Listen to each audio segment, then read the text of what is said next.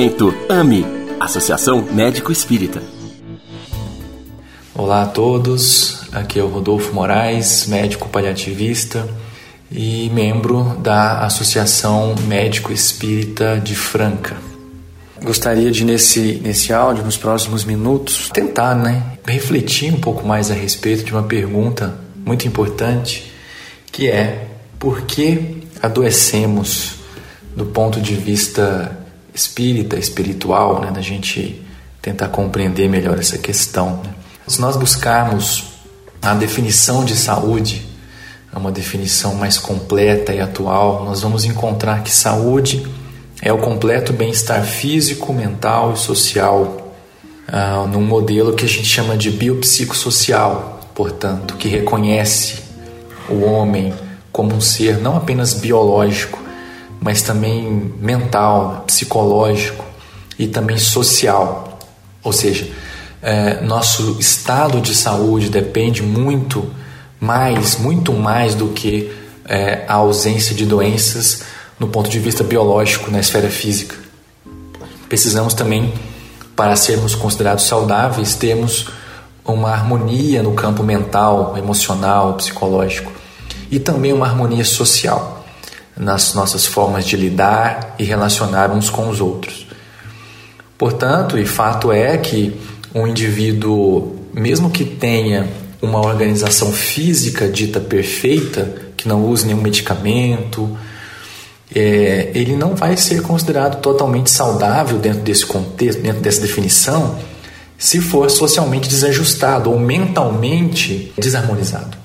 Não vai ser considerado plenamente saudável, assim como o indivíduo que tem uma mente perfeita, em perfeita harmonia, o que é praticamente impossível no nosso grau evolutivo, mas consideremos essa possibilidade. O indivíduo que tem uma mente harmonizada e é socialmente engajado, né, é, harmonizado também, ele não vai ter saúde se não tiver uma esfera física, né, um organismo pleno. Então é um conceito amplo que reconhece o homem para além da matéria. Mas esse conceito tende a ser ainda mais amplo quando essa definição traz também a abordagem espiritual, que nos leva a reconhecer o homem como algo muito além da matéria, muito além da própria mente, muito além das suas relações sociais. Algo transcendente, né? algo que vai muito além de tudo isso. Então, a saúde seria então é, na verdade, o completo bem-estar físico, mental, social e espiritual também. Então, as outras esferas, é, dentro desse contexto, a esfera física, a esfera mental, a esfera social, elas refletem, na verdade, aquilo que trazemos na esfera espiritual. Né? O espírito, como sabemos, ele antecede a tudo isso, às manifestações do corpo físico, às nossas manifestações mentais e às nossas manifestações sociais também, que dependem das nossas escolhas. O espírito ele é anterior e inclusive serve como molde através do perispírito à formação do corpo físico e segue como base, como mandante nas nossas escolhas durante a vida. Nós somos espíritos eternos. Nós estamos momentaneamente envoltos em uma estrutura física chamada corpo humano, nosso veículo de manifestação e fonte do nosso atual progresso. Então nós somos e seremos, continuaremos sendo, após a encarnação, espíritos eternos. Então o espírito ele antecede a tudo. Então as manifestações mentais, sociais e do corpo físico dependem disso. E Emmanuel nos traz na psicografia de Chico uma, uma frase que me marca muito, onde ele diz que a causa de todas as moléstias reside na alma, e de fato é assim. O espírito, através de suas escolhas erradas, nos seus momentos de vacilo, de dificuldade, de engano momentâneo, ele marca na sua constituição os erros, colhendo no futuro, próximo ou distante, as consequências. Ninguém escapa a esses desvios, que em maior ou menor grau atingirão cedo ou tarde as outras esferas do ser, entendendo como este ser complexo, né, com, é, é, holístico, multi, né, multidimensional. Então o corpo é o local de manifestação final, na verdade.